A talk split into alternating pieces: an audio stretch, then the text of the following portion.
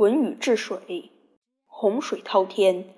鲧切地之息壤，以因洪水，不待地命。地令祝融杀鲧与禹交。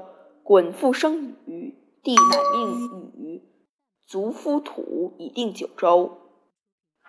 禹娶涂山氏女，不以私害公。自兴至甲巳日，复往治水。鲧治洪水，通涣原山，化为熊。谓涂山氏曰：“欲享，闻鼓声乃来。”禹跳石，勿中虎。